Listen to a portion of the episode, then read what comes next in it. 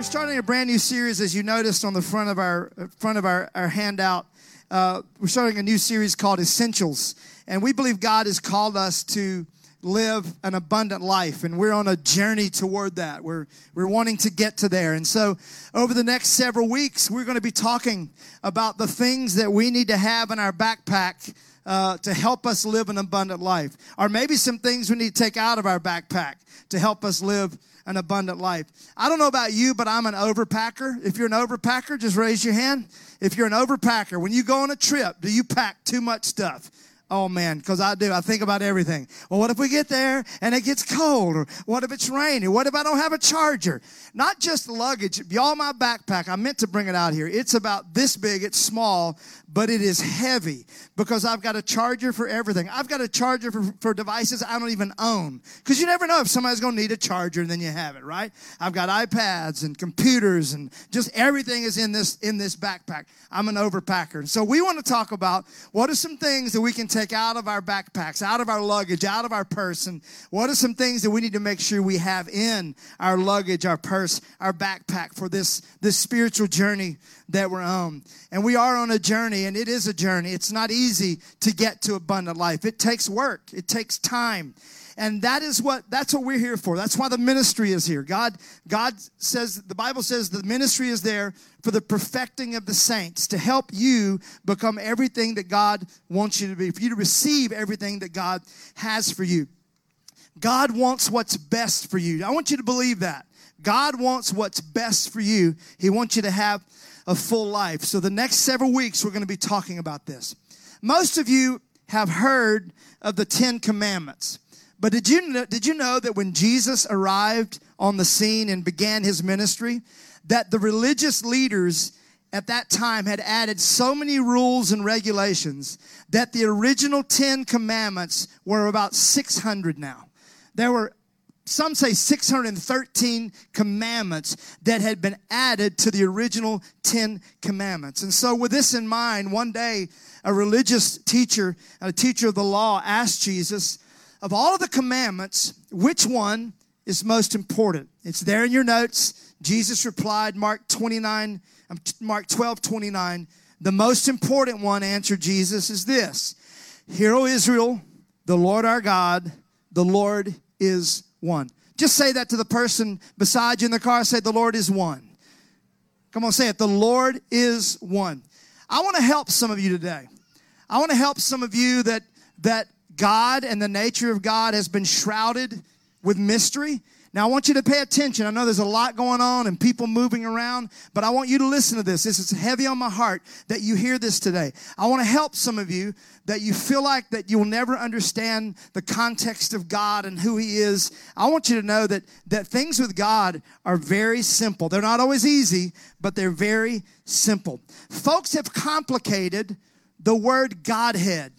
Religion has complicated the word Godhead. Now, you may not know what the word Godhead means. Write it down. It's in your notes. Godhead would be this the Father, the Son, and the Holy Spirit. That's the Godhead. This topic has split entire denominations on how people view the Godhead, trying to figure it out. I've, I've heard people say, I've heard pastors say, well, the Godhead is something that you can never explain. Yes, you can. And I'm going to explain it to you right here tonight because it's very simple. Then I hear folks say, but what about the scripture that talks about the mystery of the Godhead? First of all, you're misquoting a scripture. It's the mystery of godliness. It's not the mystery of the Godhead. The Godhead is not a mystery. And Jesus begins telling us about the Godhead. To understand the Godhead, you have to understand understand the nature of God. Remember, God has nature, He doesn't have character. Character is what we have. You see, character can be, has to be formed, right? Character can be tarnished. Nature just is. That's what God is. That's why God is good. God is love. He's not good because He does good things. He's not love because He loves you. He just is. That is his nature.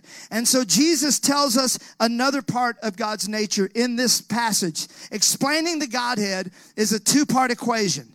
In our text, Jesus gives the first part, and that is this God is one. That will never change. Look at me. I know you're writing notes, but look at me. That will never change. Our God is one God. And then I hear the voices, but what about the Father, Son, and the Holy Spirit? What about the three? How do you figure that out? And that's where the second part of God's nature come into play. John 4 24 tells us that God is spirit. So in your notes, you have blanks there. God is one and God is spirit, which means this He's omnipresent, He's everywhere at the same time. He's here, He's in Baghdad, He's at your house, He's in California. He's everywhere at the same time. This explains the Godhead. This explains how, in a matter of a few verses, the Father speaks from heaven to Jesus, You're my Son in whom I'm well pleased. Then the Holy Spirit descends in the form of a dove and rests on Jesus.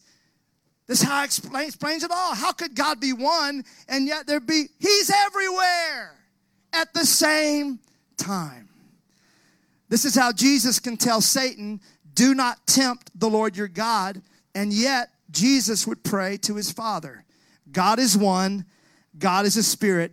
This equation takes care of any question that anybody would ever have about the Godhead. I'm not a good preacher, but that's good preaching right there. Honk your horn if you agree with that.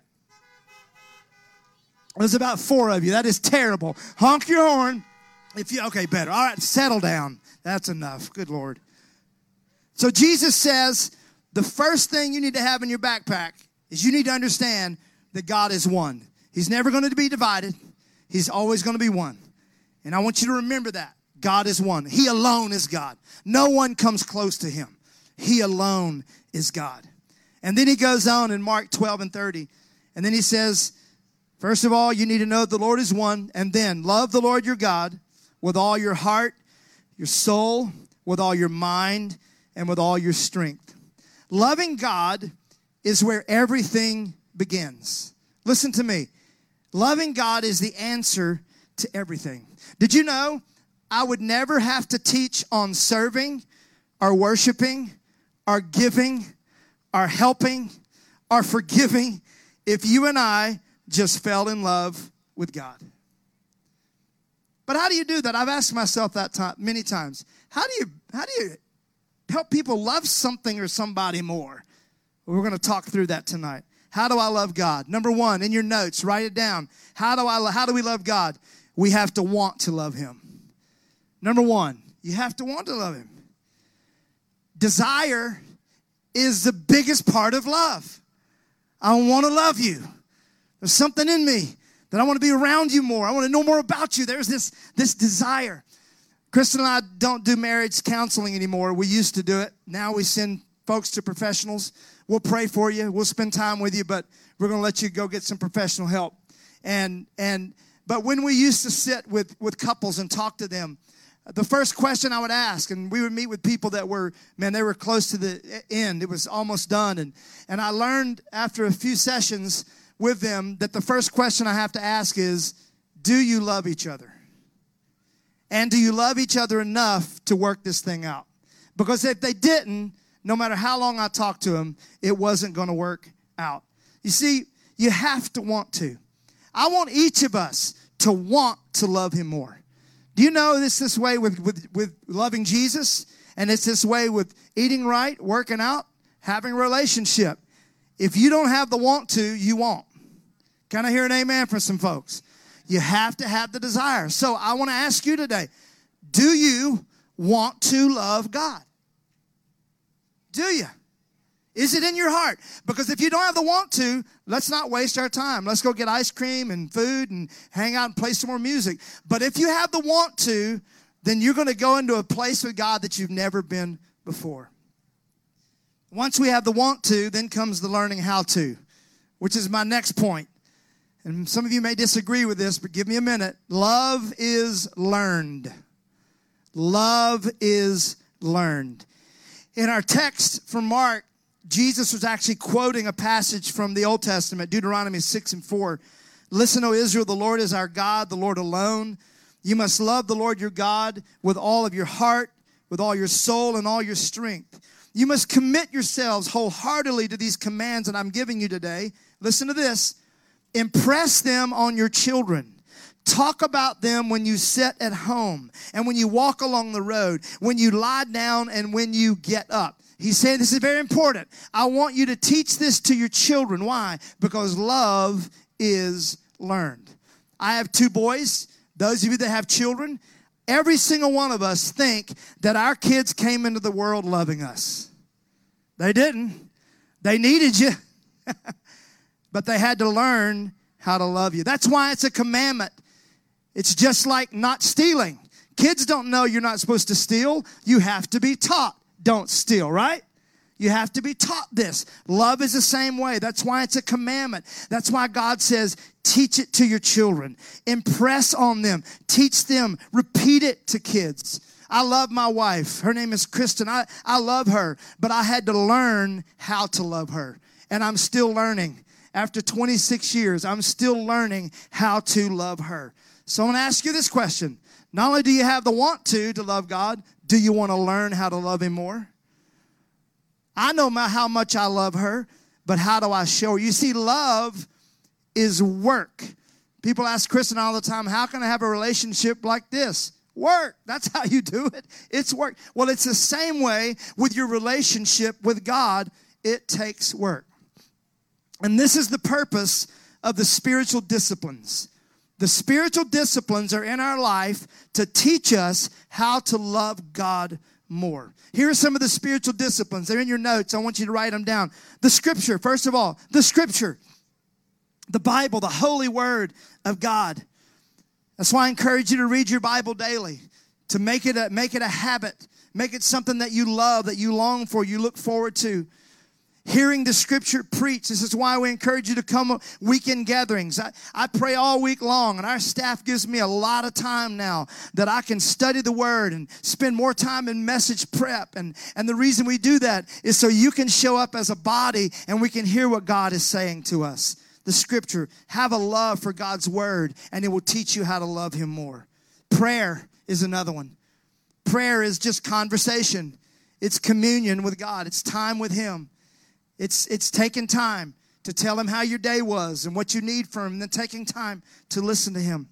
Fasting is one. We'll talk about fasting more at, at, the, at the beginning of, of next year. We do something every year, a time of prayer and fasting. Fasting is saying no to yourself so that you can say yes to God. That's what fasting is. It's, it's laying something down to spend more time with God. And then there's worship. Worship. Man, don't you love worship? I want to encourage you to develop personal worship in your life. I want you to become a worshiper in your home and in your car. Become a worshiper. Become someone. I'll tell you one of the greatest things that happened to me yesterday. One of my sons and I were driving somewhere, and, and he's always introducing me to new music. And, and I'm, we're listening to all kind of music, and it's rap, and there's country. And then all of a sudden he said, Listen to this, Dad. And it was a worship song that came on and I was the proudest dad. I, I enjoyed the rap, I enjoyed the country too. But I got to tell you, I was so proud of that moment because that meant my son was putting a moment of worship in his set list. I want to encourage you to do that. And then corporate worship, what we're doing here when we sing out together and how great is our God echoes off of those hills. Can you imagine what that must be to God that we're not ashamed? that we will stand out here in front of everybody and sing about how great our God is. Don't you know what that does to his heart? I want to encourage you to be a part, engage in these, these weekend drive up gatherings because, ladies and gentlemen, this is our new normal. This is how we're going to be doing it for the foreseeable future. So I want to encourage you as your pastor to commit to it, okay? Be here every time you can be here. Invite people to join you and come to worship. I'd love next week if we had more people right here with their chairs up close and just worshiping the Lord. Of course, safe, safe distancing, but worshiping the Lord together. There's nothing like it. Next is fellowship with other believers. How can you love God whom you, whom you can't see if you can't love your neighbor who you do see? This is why we encourage everybody to, to join a Hills group, and they're going to be kicking off in the next several weeks again. And I want to encourage every single one of you to engage in, in one of those. And then there's serving, spiritual discipline of, of serving. Listen to me. There is no greater honor than to serve God and serve God's people. You may tell you when you look around and you see people smiling and happy, you know those people are? They're the people that are on a Hills team. They're the folks that are serving somewhere. There is nothing that lights you up and fires you up like serving with other people to, to, to, to fulfill the purpose of God in the earth. So I want to encourage you. We'll be giving you more, more opportunities next week to be a part of our team because it takes a lot to do what we do here. And our team is doing great. And I want you to, I want you to be a part of that. And then there's the spiritual discipline of giving. This is tithes and offerings. You see, giving reminds us how much He gave for us, and it increases that love that we have for Him. These spiritual disciplines are not there so we can just check a box each week and each day. How many have kind of lived your spiritual disciplines like that? Well, I prayed today. I read my Bible today. I, I witnessed to somebody. I, I go down the list. That's not why God placed these in our life. God wants them to be part of our lives so that we can learn how to love Him more. So that's why we encourage you to engage in these spiritual disciplines. Come on, just a few more minutes. Are you still with me? You good? Thank you. so, first of all, we have to, to understand that, that, that God is one. And then we understand that love is learned. The next way that we love God is this to realize God's love for us. How do I love God more? Have a realization of God's love for us. I'm about to help some of you right now. Look at 1 John 4. We're going to read verse 10, skip to 16, and then to 19. It's in your notes. This is love, not that we love God, but that He loved us and sent His Son as an atoning sacrifice for our sins. And so we know or realize and rely on the love God has for us. God is love. Whoever lives in love lives in God and God in them. We love, verse 19, because He first loved us. I put a statement in your notes. We cannot love God or others until we know how much God loves us. Look at what Ephesians says. And may you have the power to understand, as all God's people should, how wide, how long, how high, how deep His love is. May you experience the love of Christ, though it is too great to understand fully. Then you will be made complete with all the fullness of life and power that comes from God. Listen to this statement. We cannot fully love until we accept that we are fully loved. I want to destroy some myths tonight. I want to destroy some misunderstandings. This is the greatest trick of the enemy is to make you think that God does not love you or to make you think that he does not love you as much as he loves other people because of what they've done or what they haven't done. Listen to me. Look me. Can we get on my tiptoes so you can see me? Can you see me? Look, God loves you where you are, how you are. He loves you too much to leave you that way, but he loves you the way that you are. He wants to be close to you. As my wife says all the time, God's not mad at you. Matter of fact, His blood has made you worthy of His love. So I want to encourage you to let God love you. Let Him love you because He wants to. Let's jump back real quick to 1 John 4 16. And we know, we realize, and then the fourth point, and we rely on the love God has for us. So, how do I love God more? Realize the love God has, and then rely on God's love for us. Lean on it, depend on it, trust in it. Matter of fact, ladies and gentlemen, I would say that God's love is really all we have, right? And God's love is really all we need. God's love for you is why He sent His Son in the first place. For God so loved the world that He gave His one and only Son that whoever believes in him shall not perish but have everlasting life. Let me make one more statement that I want you to hear. I'm going to say it loud and clear. When God sent his son, he did not exhaust or expend his love for you. His love did not run out when Jesus said, It is finished, and the sins of the world were forgiven. There is no limit to his love. How high, how deep, how wide the love of God. And you know something else? He loves you just as much today as he did the day that he sent his son to die for your sins. I love how Eugene Peterson's commentary says it, Romans 8 and 38. I'm absolutely convinced that nothing, nothing living or dead, angelic or demonic, today or tomorrow, high or low, thinkable or unthinkable, absolutely nothing. Everybody say nothing Come on, everybody say nothing can get between us and God's love because of the way that Jesus, our Master, has embraced us. Don't you love that? In other words, Jesus has embraced us so tight that nothing can get in between that. Now, that is a love that you can rely on. And when you realize His love, when you rely on His love, you're going to fall more and more and more in love with Him. How many of you received this word this evening? Do you receive it? The love of God. Please honk away. That is not disrespectful. I love it, all right? Bow your heads. I want to pray for you. God, I'm praying for people right now in this, not in this room, on this parking lot, that do not have an understanding of the love of God. They don't have a comprehension of His love. They've never understood it. But God, I pray tonight that you would reveal your love to them that they could feel the warmth of your embrace, the precious love of God. We thank you for it, Jesus. I pray for those, God, that have been hurt, and because of that, it's impaired their relationship with you. Let them see beyond that. Let them forgive. Let them move on. And instead of looking at that hurt, that they would look to you because you are where our help comes from. I pray for those, God, that have been living for you for a while, following you. But Lord, they've never experienced the lavish love of God. Baptize them with your love tonight, right here in this parking lot. For those of you that have never started a relationship with Jesus, we give you a chance at the end of, of nearly every service to make a commitment to, to Jesus Christ. No better night than a night that we talk about the love of God.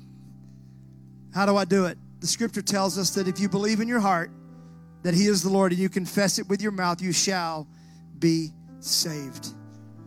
Maybe you want to recommit your life to Jesus. You want a do over. Maybe it's stale and you haven't felt that passion. I want you to lean in today.